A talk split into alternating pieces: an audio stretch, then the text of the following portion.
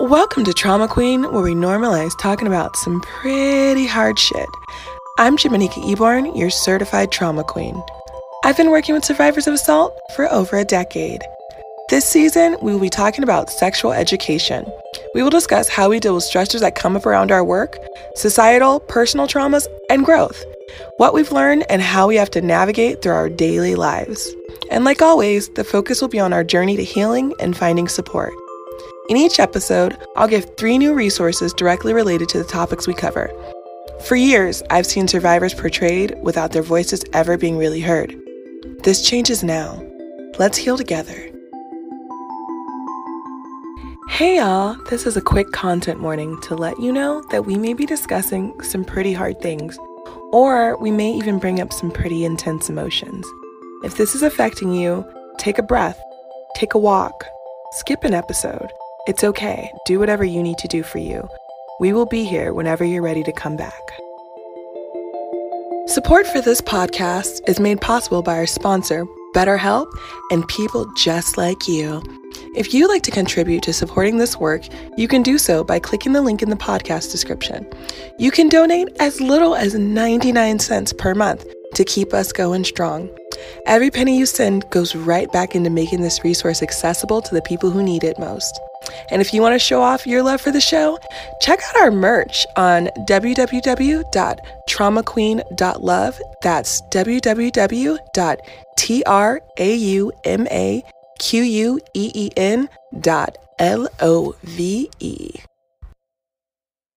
I am so excited to have this magical human uh, speaking with me today. This individual actually gave me my first college speaking engagement, What? and so, um, and so I am so thankful to just have this individual and share some of their wisdom with us all. Can you tell us your name and your pronouns? Uh, yes, my name is Ericka Hart, and my pronouns are she and they. Yes, yes, thank you. So, I always ask people the same question no matter what we're talking about. So, why do you think your story or perspective needs to be heard? Hmm. Huh. I think my story and perspective needs to be heard because it is so many other people's story and perspective. Mhm. And I think it just needs to be echoed in the world um, to affirm those who don't feel affirmed in their story. Um, I think as Black queer folks, we Black queer and non-binary femme folks, we feel like we're the only one a lot of times in our spaces, even if it is a queer space, even if it is an all Black space. So I think Yeah. it's important to talk about to share like who I am very openly. One, because I'm a Sagittarius, but also two, to like to so other people feel seen um, who identify in similar ways. Because when I was a young Black queer kid, I didn't have those examples. So that's the biggest part for me. Yeah, yeah. I love that you threw out your your zodiac sign. Uh, tell Yes. Ebony that I understand because I'm also a Gemini. Oh dear God. I get it. I be hearing the little. I seen it. So, so this season we're talking about the trauma of sex ed within sex ed. What does being a sex educator mean to you? Oh, being a what's a, being a sex educator means to me is is a, a tremendous opportunity to make a difference in someone's life in an area where people are oftentimes afraid to talk about Mhm. um or don't or resist talking about it at all or think it's it's bad to talk about um so that's that's the that's the opportunity i see Yeah. um in being a sex educator is that people's a- questions get answered Yeah. that maybe wouldn't or they would get the wrong answer because there's so much crap out there telling you how you're supposed to be or should be or could be rather than just you know letting people explore themselves for themselves Yeah, I mean, I I love that aspect of it, and it's so interesting because everyone has such a different perspective of what a sex educator is to them, Mm. and so I love having so many different people answering that question because it's going to come up differently for everyone and also people are going to hear it differently Right. and people think we do so many other things that we don't right. Right. All the time. when did you start to kind of realize how important sex ed was was it once you became an educator or was it the reason you became an educator it was the reason I became an educator. I didn't even know. I think there has to be some conversation around, I guess, the internet. But before the internet, I didn't necessarily have, I didn't have access to the idea that there was such a thing called a sex educator. Right So I was, you know, I went to an abstinence only school. Uh, all of my friends were having sex. They were all asking me for advice about sex. So that didn't go Um, well. Right. And I was like, I was like, okay. And I was the only one in their lives that was open to having the conversation. I remember very vividly um being on the phone on three way well my friend was getting screamed at by her mom because she Mm. wanted to go on birth control. And i had to find the language to be like it's actually not a problem that she wants to go on birth control.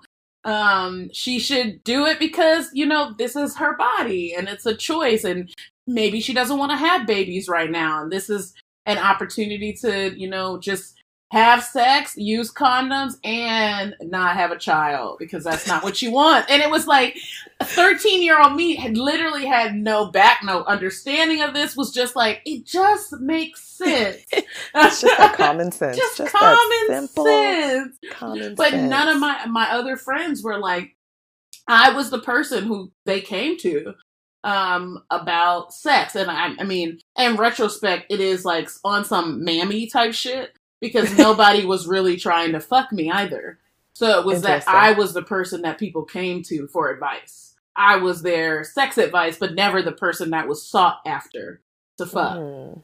um, so that's just my own knowledge after. So I really came into it as like, this is necessary. My friend in high school said to me, like, do you know who Dr. Ruth is? And I was like, no. Like I had no idea who that was. And I, I was living in Puerto Rico at the time too, so I didn't know how she knew. But she was like, it's just this old white lady who talks about sex. I feel like you should do that too. And I was like, oh shit. And then this, when I start looking that up, that uh, opened a whole world for me. That was Yeah. like, wow, the internet is beyond a chat room too. Because for me, the internet was just chat rooms and cyber sex. But then when I discovered Dr. Ruth, it was like, oh, I can look up careers and I could, you know, maybe do sex ed. And these people are doing sex ed too. And oh, here's this program where I could do grad school potentially. So that really opened up a whole world for me. I love that you said I. That's when I found out it was more than just chat rooms. I get it. I get it. I was in there talking to probably too too many people that were older than me, and I shouldn't have been talking same, same. to. Do you think that you have like a specific focus in sex ed, and if so, what is it? Um, I feel like it's been. I think it's. I guess it's important to have a specific focus, but I've been trained across the spectrum. But I'd Mhm. say my specific focus is in gender, race, and ability. Okay. Um, so like racial and social justice within sex ed. Um, having it, making it so that it's imperative that it's there. Um, I know that when I was in my grad school program, they never talked about race. I was in a history and ethics class, and the professor talked about Africa once and was like, well, it was all, um, you know, a spoken history, so we don't have any written history about what how sex worked in Africa. And it's just like, that's not true. And then quickly pivoted to Europe. And it was like, nah, this is ridiculous. And then consistently across the board in my graduate program, that was a huge missing that there was no conversations about race or class um, or ability until we got to a sex and disability class or Mm. maybe it was a sex and minority class and that's when we're going to talk about black people but it's like nah we have to talk about the intersection of race all the time we have to talk about the intersection of class all the time when we're talking about sex ed um, so i think that is my focus if you will Mhm. but i you know i guess i could also say that my focus is young people i love to work with young people and um, elementary school students to high school to and now grad school is mostly no shade, no tea to the older folks who go to grad school, but most of grad school, for my experience, has been a lot of young people. Yeah. yeah. I, I really like working with the youth. One, because I love to see that little spark in their eye when they get it. Yes. And they're not afraid to like really ask the questions. Yeah. And then they're like, okay, so you said this. Oh, I'll process it versus trying to fight you for everything. Yeah. yeah. I also like the excitement. Adults don't give you the same excitement. When I say penis, I'm our whole room is uproar and laughter with a young person. but with adults, they're like, yeah, okay, sure. yeah. They're like, yeah, penis. What else are we talking about? You're right. Like, well, never mind then. um. So w- let's talk about the fun part now. So, what do you see as a problem, or what are the problems within sex ed right now? Oh my God! how much time you got? I got time. um, huh. I think the problem, and I don't, I don't say this. I think as sex educators, we dance. Now I'm just gonna say this. Um, say it. I'm here. I feel like sex educator is a very easy identity to kind of slap on it's a very easy uh, career that people could have because there is no mandate of this is what you have to do to become a sex educator. All you have to for the people who are not sex educators or people who don't talk about sex or don't go follow this career is someone that likes to talk about sex. So I think about someone like Laci Green, right? And mm-hmm. Laci Green was so popular and I always was so confused. Why is she so popular? Why do people so like her so much, you know? And all she had in her background was like she took a sex ed class in college or something, she said. Or she had some sort of um, obscure degree, but no one really knew what it was. And then, sure enough, she started being transphobic. She started being racist. She started being sexist. Lots of different things. A biological essentialist all of this shit came out and I was so frustrated because I was like, why did anybody believe what she was saying in the first place? And I find that that's a big issue in the sex ed world. Mm-hmm. And it happens institutionally. A lot of the, even the programs that I worked for, that I got to go through and call myself a sex educator, didn't train me to actually deal with my own internalized anti-blackness or the anti-blackness within already embedded in the curriculum. Um, so I had to do that work, but I cannot imagine the other people doing that work or not. Does that make sense?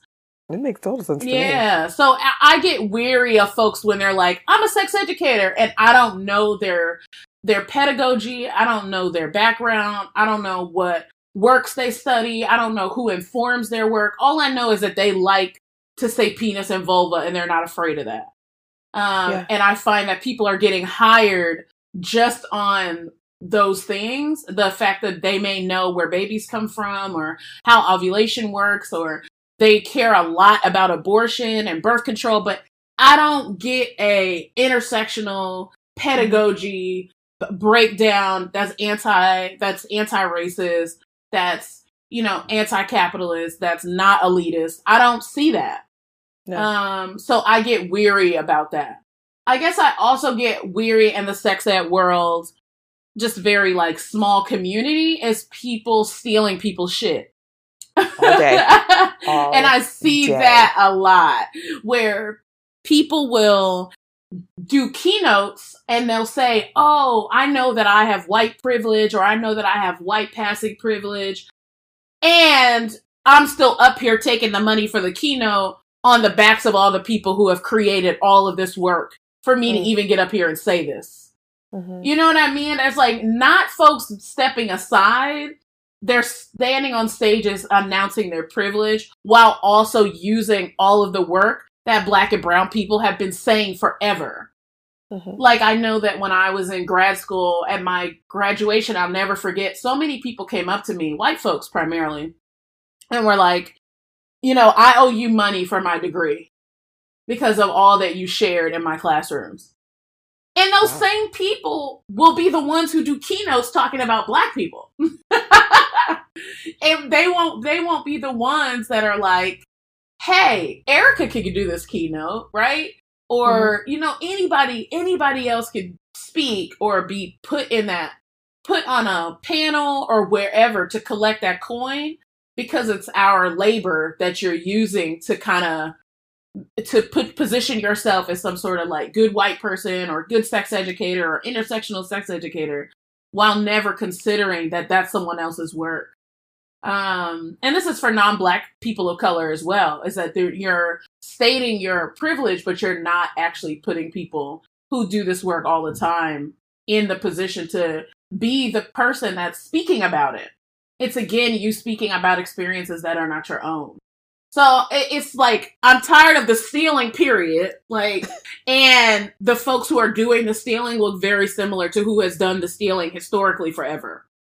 Mm-hmm.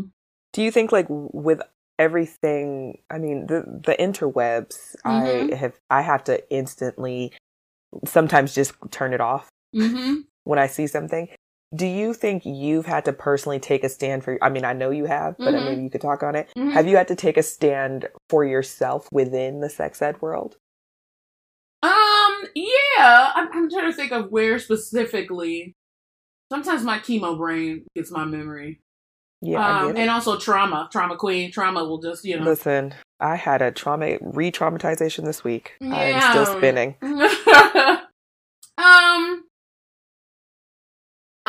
like I don't really know. Like I feel like more recently I've had to turn down things mm-hmm. where they like you know, sex educators, we love these conferences. So we create conferences and then I'm we on hiatus. Right. You gotta take a break. Like we create these conferences and there'll be people who are speaking at the conference who have done shitty stuff, mm-hmm. have not atoned for doing that shitty stuff, but you mm-hmm. also want me to speak at that conference. And I know why people want me to speak at conferences. They want me to speak because of my social capital a lot of the time. And then mm-hmm. what I have to say second. Because I've always been saying, I've been saying the same shit before social capital ever came, and I was not getting invited to as many conferences as I am today. So I have had to tell people I'm not going to go to your conference, like colleagues of mine, because of who they also had on the bill because mm. within our small community, we have to check the folks who are using sex education to be abusive, who mm-hmm. are using sex education to sexually assault people, who are using it as some sort of blanket to not to be racist. Right? So it's like I am not I cannot support that. I cannot be around that shit because it's just too small of a community and it's too many people doing that and i think that there has to be consequence for for the spaces that just keep having those same people come and speak. Yeah. So yeah, that's to been, get that attention get yeah. that ticket. Yeah. Do you think that there's like like for me i think me fully ask the question. Do you find that there's specific buzzwords that are real cute right now in sex ed like for me i'm like when people are like well i'm intersectional and i'm like okay Right. What, what does that what, mean? What else does that mean? Right. Like, do you, what other words are you hearing that you're like, what now? Right. I would say sex positivity has been a buzzword for a long time. That's like, what? What does that mean? Mm-hmm. Um, mm-hmm. intersectional is absolutely a big one, but I also think intersectional is being replaced with white supremacy. Where I'm Can like, explain that a little more uh, where people are just like, oh, you know, I want to dismantle white supremacy. I don't even know if they say dismantle, but they're like, does this have is this is white supremacy or uh, this is white supremacy and this is problematic. Both of these words the same at the same time. Problematic always. That's problematic. This is problematic. What the hell does problematic mean? Right? And who is delivering the information and who gets to say what is problematic? That's the first one. Problematic is something that's said far too often in our spaces. White mm-hmm. supremacy mm-hmm. is another one where I'm like, do y'all know what white supremacy is? Or are you just saying it and there's no like eradication of it? You're just saying it to be saying it. right? Or is it, or is this really what's happening right now? It probably is, but it feels like it's it's another filler word, like intersectionality has become. Mm-hmm. Intersectionality centers Black femmes. So if you're not talking about Black women and Black women, Black trans women, you're not talking about intersectionality. like, yeah. let's just bring it back to the source of what Kimberly Crenshaw said like it is not this like intersecting of identities it's the intersection of oppression and she used black women at the source of that to really make that blatantly clear so if you aren't at the very least thinking about black femmes when you're talking about intersectionality i just don't know what you're saying and if you aren't if you aren't thinking about white supremacy on a systemic level then I don't know what you're talking. If you're talking about abortion and you're not talking about white supremacy, I don't know. I don't understand. If you're not talking, if you're talking about birth control and you're not talking about how white supremacy has played a major hand in the creation of birth control, I don't know what we're talking about. yeah. I mean that makes sense to me and mm-hmm. I feel mm-hmm. like it's it's so crazy and again, I think the internet plays such a role in everything around us. Mm-hmm. Like people will say something, they're like, ooh. And then a thousand people will like it, but not know what they're actually liking. Right. But it, it's, is so, I hate Twitter. I love Twitter and I hate it so mm-hmm. much because people have so many opinions that I don't care for mm. nor ask for. Yeah. It's like when I do sex ed out, you know, we exist in a little bubble, the sex yes. ed bubble. When I start talking about sex ed on my Twitter, then I'm met with like the people who would actually be in my classrooms. And mm-hmm. I forget mm-hmm. that I exist in a bubble. So I I, mean, I feel like this happens to everybody, but I got like I was on my period and I stepped Uh-oh. away from the toilet. Um, and whenever that happens to like white to like I can't describe this. Like you're in a squat, you're wiping okay. yourself. You right. stop wiping you yourself, do. right? And you still get periods somewhere on the toilet, on the floor, on your leg. So there was a little splat of period blood that fell on the ground. And I was actually in the like quote unquote men's room because mm-hmm. it was just the quick fastest one that was there. Always. Um, and it's a bathroom for fuck's sake. Like, who cares? so I went and then there's somebody walked in. So I kind of just like ran out. so I was like, I don't want to deal with nobody. Um, so I ran out before before I ran out, I took a picture of the period blood on the ground. Because I was like, oh, that's sick. That's like kind of dope. Sick as in that's dope. Um, and I put on Twitter, I was like, left a little present in the men's room as a reminder that any gender can get their period. Mm-hmm. it literally somebody it it went viral. Conservative news sites wrote about it. We're like, Ericka, Ericka Hart against the white gay cis man. I'm like, what? Did you, it didn't um, say cis like, man. Say it did not say cis man. It said white man, which I'm like, that is a that wow. is an amazing headline. Um, wow. right? Talk about buzzwords. Right. Buzzwords. And it was also like, um, what did it say? Oh, it was like, we all know that only one gender can get their period. So I don't know why this happened. And everybody was like, well, what about the um, underpaid janitors that have to clean this up? I'm like, but y'all That's are not but y'all are not dealing with the fact that a janitor is underpaid. You're just talking about underpaid janitor, but you're not you know using your platform to ensure that people who get who clean bathrooms get paid more or get mm. paid equitable wages. You're just mad about some period blood on the ground. Right? And now what does that tell us about the world that you are that upset about period blood in a public restroom that has piss and everything else all over the floor? And a janitor has to clean the floor anyway. like, they're not going to look at the bathroom and be like, oh, looks clean, not going to mop it today. No, they clean it every day. so, hopefully. Hopefully, right? But the thing is, is people were so upset about that because Twitter and the internet is all about deflection. Um, mm. It's all about mm. like, how can I spin this to make you look bad? Because I'm not willing to deal with the fact that that is true. That you came into this sacred space called the men's room and disrupted gender. We're recording this season during the month of April, which is also Sexual Assault Awareness Month. I wanted to do something special for survivors this year, and upon speaking with Candace, one of the co creators of the Kink Kit, I was really moved by the way that they allow people to connect with different levels of their sexuality. I curated every single thing in this kit. We really wanted to create a healing experience, and I couldn't have asked for a better partnership. This box was created to support survivors and their partners to find other ways to connect. This box will allow you and your partner to develop mindfulness connection around your sexual partnership, creating pleasure positive rituals and loving communication strategies, all while having fun. There's a lot of shame around survivors having pleasure. Let's change that narrative today. You can get details on the kit, the games included, and the techniques you'll pick up, and more by visiting thekinkkit.com backslash queen.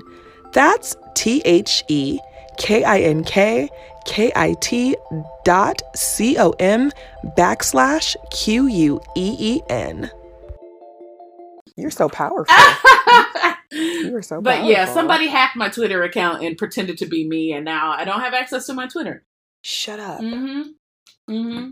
I did not know. They wrote like a very violent message to someone, and then they re- that that that person reported it because they thought it was I don't know, but yeah, that's what happened.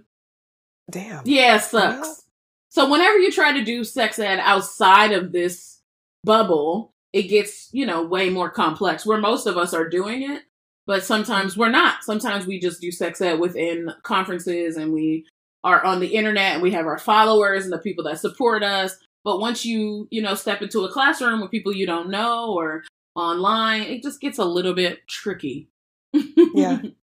Do you um do you think there's a connection between sex ed and therapy? uh, what do you mean?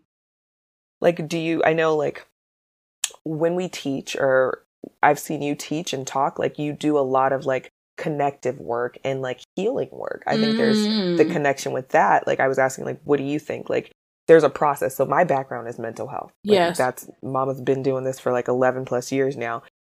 And once I got to sex ed, it was so easy for me because I'm like, oh, we're just processing differently. Yeah, like I think what if somebody make the connection? Whenever I do like right now I'm teaching a human sexuality class and well, I, when I do the the module on gender I always see a ton of light bulbs go off and mm-hmm. the ways in which that colonized gender has been pushed on us as a mm-hmm. means of capitalism as a means of control and people get a lot of freedom in that mm. Where they're like Mhm. whoa you know i didn't realize that i've been i've been identifying in this way and it doesn't affirm me and i haven't been listening to myself Right. so i feel like in those moments it is very therapeutic i also think it's very therapeutic to talk about like just last week we talked about disability and sex and i was asking them you know when did you realize that if you're able bodied when you were able bodied you know how does the world you know kind of center itself around you and your able bodiedness and they got to really check in with themselves and their own privilege and see where they are just benefiting from the world existing in this way. And they were like whoa that's really fucked up. You know what i mean? It's like you start seeing like these major light bulbs go off where it's like i never realized that everything is Mhm. created for me and I don't realize it until I see someone who is disabled standing in front of me. And it's like your able bodiedness cannot be juxtaposed to someone being disabled. Like it has to be that your able bodiedness is an identity that you reconcile with, that you are Mhm. constantly present to as a privilege. You know, and I, I, I feel like it's therapy, but I'm that kind of my therapist. I guess my therapist is similar to me in these ways, where my therapist cooks me, cooks me in the sense of like she. It's not like it's talk therapy, but she does not. I, sometimes I be coming for Ebony in my sessions, and she's like, "Here's the thing, though." You need to chill out. You know what I mean? Like she checks me. So in my classrooms, it's the same, and I don't know if that's that's where I'm caught up in. Like, is it therapy? Because I really be clocking them. they get I mean, gathered in my spaces. There's no one way that therapy That's works. true. Listen, you out here blessing folks. They don't even know. Because I'm real committed. I'm tired of people being anti black, and I just use sex ed as a vessel for folks to cut that shit out. So I just be gathering them. It is not a space where you could be like, aha, aha, oh wow, that's amazing, and not get that your ass is hella ableist or hella racist. Yeah. So you you brought up this this black aspect as we both are. Yes. How is it? I know how it is for me, but for those that don't know, Yeah. how is it being a black sex educator? Ooh. Uh, I don't get this question very often. Yeah. Um, it is, huh? It's challenging, Mhm. and it's challenging because most of the people who have access to sex ed in sex ed spaces are white, Yep. and white people have conditioned to not believe black people. And to think that black people are stupid and to think that our only worth is in sports. Um and to they absolutely do not believe that black femme presenting people or black femmes have anything of value to say and that anything that we're saying is actually just supposed to be our pain displayed for them and that's it. And i have found that because i'm not doing that that there is a lot of resistance to what i'm saying. Um, I remember one semester I teach at Columbia, uh, which is a predominantly white institution, and I got some feedback from a student that was like, "She doesn't dress professionally," and that was the only feedback. And it was like, "What?" Like I, this is not. First of all, I- I'm gonna say my class is not a fashion show for you. It is a fashion show for me. But like, it, I was feeling good. I was feeling, but it's also my resistance to respectability. But inside of resisting respectability, showing up in like, I don't know what they expected me to wear a suit and tie to their class while they wear sweatpants. Like, nah, I'm not doing that. But it's also this idea that I'm supposed to present in a particular way, right? Mm. I'm supposed to show up like that because when I don't, then I am not to be respected when I spoke at AASECT, which is the American Association of Sex Educators and Sex Therapists, I keynoted last year and I keynoted in booty shorts intentionally. and I walked up to the like the conference um table and the person that was sitting there checking people in was like, "What are you here for?" and I was like, and I think Ebony, you know, Ebony Gemini, Ebony kind of just like stepped in, was like, "She's the keynote." But it's so wild. It's like you do. There's so much unchecked shit about blackness that really gets in the way of us being able to show up in our greatness. Oftentimes, that Mhm. oftentimes keeps us out of these spaces because it's so violent, right? And it's like another. And if it and if they are talking about blackness, it's always with the uh, the word that follows issues or problems. There's not like a conversation around black sexuality that's a celebration of black sexuality and what that looks like and an opportunity for us to explore what that is separate from whiteness. It is always with whiteness present. Um, and uh, Dr. Tracy Gilbert is somebody who's doing a lot of work in that area, has created her dissertation around centering our sexualities and our pleasure not up against whiteness. And I find so much joy and of affirmation in her work. And I, for the Mm. first time, because so much of it has just been pathologized. It's just been, oh, when you go into urban areas and you work with black people, you might need to use some slang when you talk. It's like, nah, like, what are y'all talking about? like, like is we just speak a whole nother language. yeah, that's weird. You're being fucking weird. But how people relate to me is is interesting to the point where I have had to seek out group norms that would protect me as an educator. So group Oh. norms that speak to, hey, I am a black femme, and you would affirm this information faster if I was a white cis man. Mm. So here's what you're not gonna do. I feel like I say that so often. Let me, let me just let you know what's not about to happen. Right. But it happened. I mean, people get we get overlooked, and I'm somebody with that's been in a lot of publications. I still get overlooked. You know, like the person that there'll be list of sex educators, and I won't be on that list. There'll be Mhm. hella white people. People know my name. people see my name often. They know that I'm a sex educator and they will not put me on there.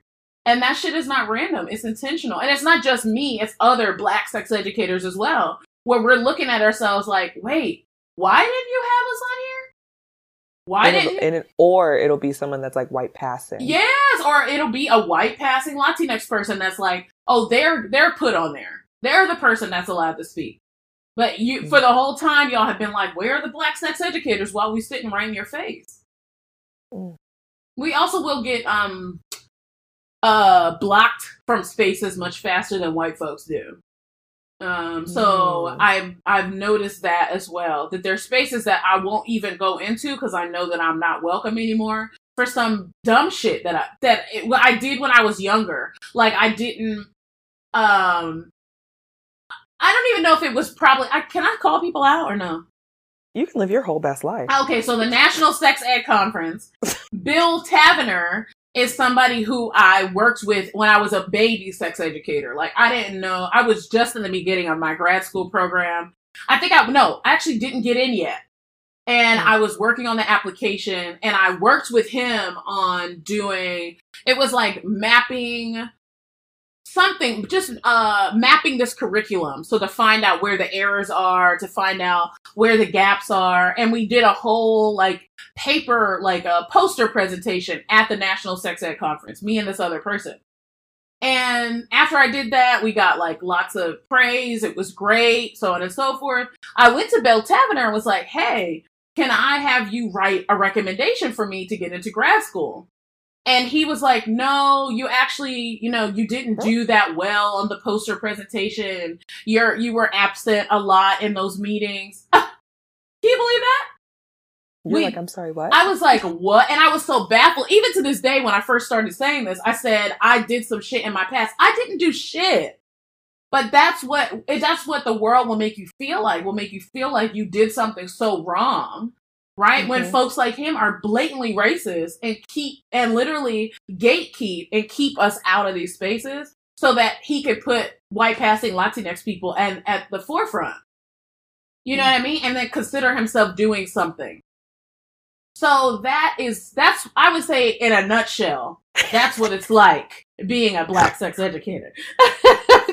you know, just just like two seconds. Just a like two bit. seconds. Lord. Mhm. Um, and have you found, and I, I also know some of the answer to this, but you know, others may not.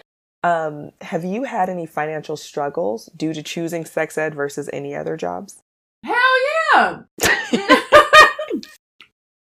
this this is not a high paying gig.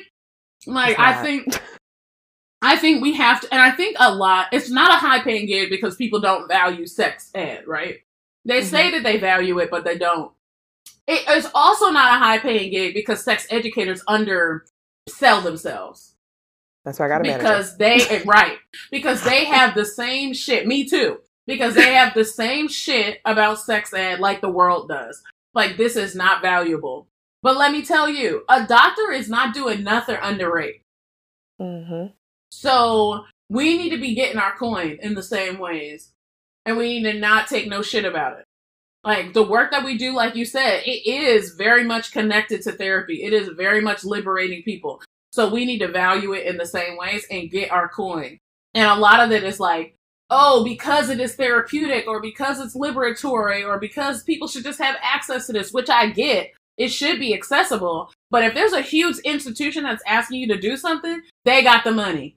Get your coin Mm-hmm. I literally just had a rant about this last week. Mhm. I've had multiple times people are like, You charge for your work? Why don't you just give people free trauma work? I'm like, First of all, let me tell you about all of my. You want to pay some of the school debt? Because I've actually Mhm. done the work. Mm-hmm. And uh, therapy's not free. Is, do you pay for that? Mm-hmm. There's also the relationship to black to black people. Like we should always be working for free I'm tired. because white I'm people are sex educators and they're getting paid a lot of money. Mm. They're getting paid. They're getting opportunities. Laci Green got a lot of money, and she don't know what she's talking about. Not at all. But no one is questioning how much money she should get paid. You know. And it's also we do a lot of free stuff, like the interviews and Mhm. stuff we do. like you do free stuff. Like I, one of the things I do try to do because mama don't have coins, I try to make sure I send the people on the guest something because you are doing labor. Mm-hmm. Like you are doing something. So you're going to get a little something. But like, it's Oh, because I want people to feel appreciated and seen versus just like, thank you so much. We enjoyed you. Goodbye. Right. You have to put your money where your mouth is. When people speak in my classrooms, like I pay them. So many Mm-hmm. classrooms I've spoken in, people did not pay me, and they'll say. "Oh, it was the best lecture. It was the best." Okay, pay me. You know, hearing the best does not pay my bills. right. If I go so up, if I go shop, if I go to buy a dress, and I'm like, "This is the best dress I've ever seen," they are not going to give it to me for free. So like, why "Yes, is my why is my work any different? Hmm. Yep. So we're going to talk about happy things. Yes, happy things. All of that was happy. I think so. I mean, I think we've blessed the world. So what do you love about sex ed? Um, what do I love about sex ed? Or what do you like? Love is a love is a word. You, could like. Mm, Um, I don't. I guess I like it all. I don't Mm. know that there's one thing I don't like per se. I like it all. I like learning new things about, you know, who are the people that we're not naming as sex educators because they didn't have letters behind their names. Mm. Who are like what are the new things that we get to ex- that we get to kind of uncover and understand? How are we embedding sex ed into our institutions? I like people's reaction when they think I teach people how to have sex. When that's not necessarily what I do, but it's uh, what other people do in sex ed, but it's not what I do. But I like that reaction because I think it's hilarious. Everybody thinks that. Yeah, everybody thinks that. There's not one sex educator that's not doing that. Um, Mm. Yeah, I like I like it. I like it all. I think yeah, I don't know that there's one thing that I don't like. I guess I don't really like talking about STIs and STDs too much. Okay. it doesn't Yeah, excite it. me. Yeah. do you think you found any type of healing while teaching sex ed or within sex ed? Yeah, I've had a lot of healing around gender, uh, Mm, and also okay. race for me too, because it's so connected. Um, I think learning about the experiments of J. Marion Sims, uh, Lucy Anarcha and Betsy, learning about Henrietta Lacks, learning about um, Saartjie Baartman, which are all figures inside of the sex ed world, or at least they should be um, where I, I positioned them there because their bodies were just used as experiments. And that's Mhm. something that I have loved learning about and have gotten so much healing from because we carry that trauma, you know, and I definitely have trauma around my vagina. I have trauma around my uterus and my cervix and my vulva.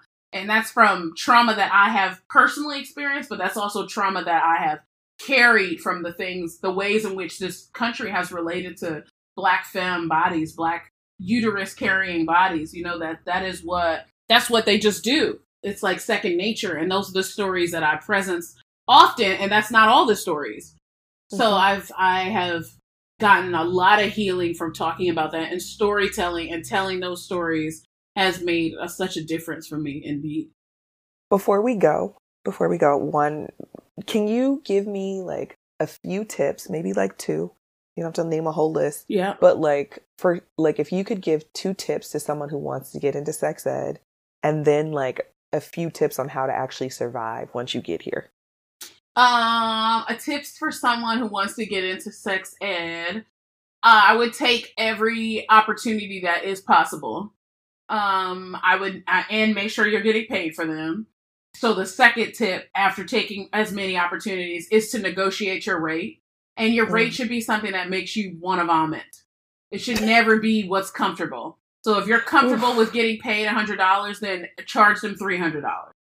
Um, yep. That's so true. Yep. So, cause, because what will happen is that you will arrive perhaps at a hundred dollars rather than them telling you, "Oh, all we have is twenty five, when you know damn well that they've had a hundred dollars for you.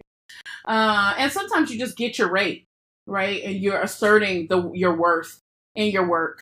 Um, I would figure out what what you want to do. I think sometimes sex educators feel like they have to teach and teaching isn't for everybody. So, nope. do you want to write? Do you want to do policy work? Do you what do you do you want to have a blog? Do you want to just have like a, a, very informative Instagram social media presence? What is it that you want to do? It doesn't have to happen inside of a classroom. Um, and then I would also just just say read. Like a lot of your values are probably going unchecked. Even as a sex educator that's been doing this for 10 years, I still have values that I have to check and consider in gather and gather myself. So how are you gathering yourself? We do a lot of gathering of other people, but how are you checking in with yourself like, "Oh, that's not cool that I have that thought." And how are you unlearning that? So yeah, that's what I would say. Mm-hmm. Or a couple of things. I guess other things too is to ensure that your work is not racist, fat phobic, classist, ableist. And that is, mm-hmm. people will be like, that's really challenging to do, but not necessarily if you are centering folks who look like that and who exist in those bodies already. I mean, that, I mean, and it's the easiest thing. Mm, it's really it's, easy. It, it's not really that hard. It's not. But there's so many excuses. There's so. It's really an excuse at this point. It really is. It really is. what I like to tell people, they'll be like, "Well, what about?" I'm like, "Oh my god, guess what? My Google works like your Google, and they're both free." Woo! Gotti. And they'd be like, "Oh, oh." oh, I'm so thankful for this conversation, for this morning talk. You know what? I was feeling real rough this morning, and this has definitely lifted my spirits. So oh, I appreciate you. Um, before I let you go, can you tell us how to pay you? Where can we find you? What are you working on? Oh, I'm always working on something, and you can find it at my Instagram most of the time, um, mm-hmm. which is I H A R T E R I C K A, I Heart Ericka. Uh, you can also find me if you want to pay me. That's cute on Venmo uh, at Ericka E R I C K A dash H A R T. The C and the K very important in my name. People love to forget it. Um, what else? Uh, my website is the same, iheartericka.com. You can, that's getting updated right now, but you'll be able to see all of my events that are coming up. And also, I have a podcast as well with my partner Ebony mm-hmm. called Hood. I need to listen to it. called um, oh, it's kind of cut out. Called Hood Rat to Head Wrap.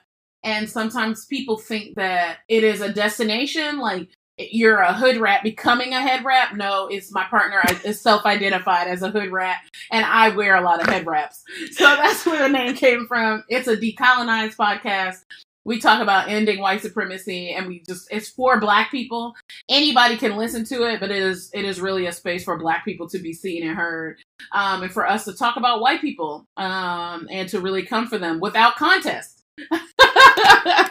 I mean, so. that's beautiful. well, this was, like I said, this has been dope. Thank y'all for listening. Thank you for being here. Thank you for having me, Boo. Of course. So, y'all, stay tuned for more episodes and for the resources. Our first resource is Ericka's podcast, Hood Rat to Head Wraps, a decolonized podcast for lovers on the margins. Join our resident sexuality educator, Ericka Hart, and Deep East Oakland's very own Ebony Donnelly, as they game give, dismantle white supremacy, and kiki in the cosmos, somewhere between radical hood black queer love ethics, pop culture, houseplants, and a sea of books. Search for Hood Wraps to Head Wraps wherever you listen to podcasts. Next up, the Bell Hooks Institute. The Bell Hooks Institute can be found at bellhooksinstitute.com. The Bell Hooks Institute celebrates, honors, and documents the life and work of acclaimed intellectual feminist theorist, cultural critic, artist, and writer Bell Hooks. And our third resource is WOCSHN, which can be found at WOCSHN.org. WOCSHN stands for the Women of Color Sexual Health Network. They are a collective membership organization with a focus on the sexual and reproductive needs of women and gender expansion through people of color. We encourage colleagues and ourselves to respect our existence, our expertise, and our legacy in the field. And a resource I'm going to talk about every episode is our sponsor, BetterHelp. BetterHelp is a platform that connects you with a personal online therapist. They have hundreds of licensed therapists you can connect with within 24 hours. Cognitive therapy has been proven to be the leading, most effective treatment for PTSD, anxiety, and childhood trauma. I always, of course, recommend first seeking an in person therapist, especially in crisis situations. But online therapy is also a fantastic option, especially if you live in an area where you don't have access to a therapist with the black experience, the queer experience, or they're just downright too pricey. With BetterHelp, you can filter to find exactly what kind of therapist you'd like. And if it doesn't feel right with that person, you can be matched with a brand new counselor within 24 hours. You can video chat, talk on the phone, do in app messaging, and it's available on desktop or mobile. Go to betterhelp.com backslash queen to find your personal counselor for as low as $35 a week. That's B E T T E R H E L P dot com backslash Q U E E N. Thank you so much for listening. This season has been so special to record. And of course, I have to give a shout out to all the people who made this possible. You can find us all on Instagram. Podcast artwork by Zoie Loves, Z O I E L O V E S. Produced by Boy God King, B O Y G O D K I N G. And me, I'm your host, Jimanekia. That's J I M A N E K I A.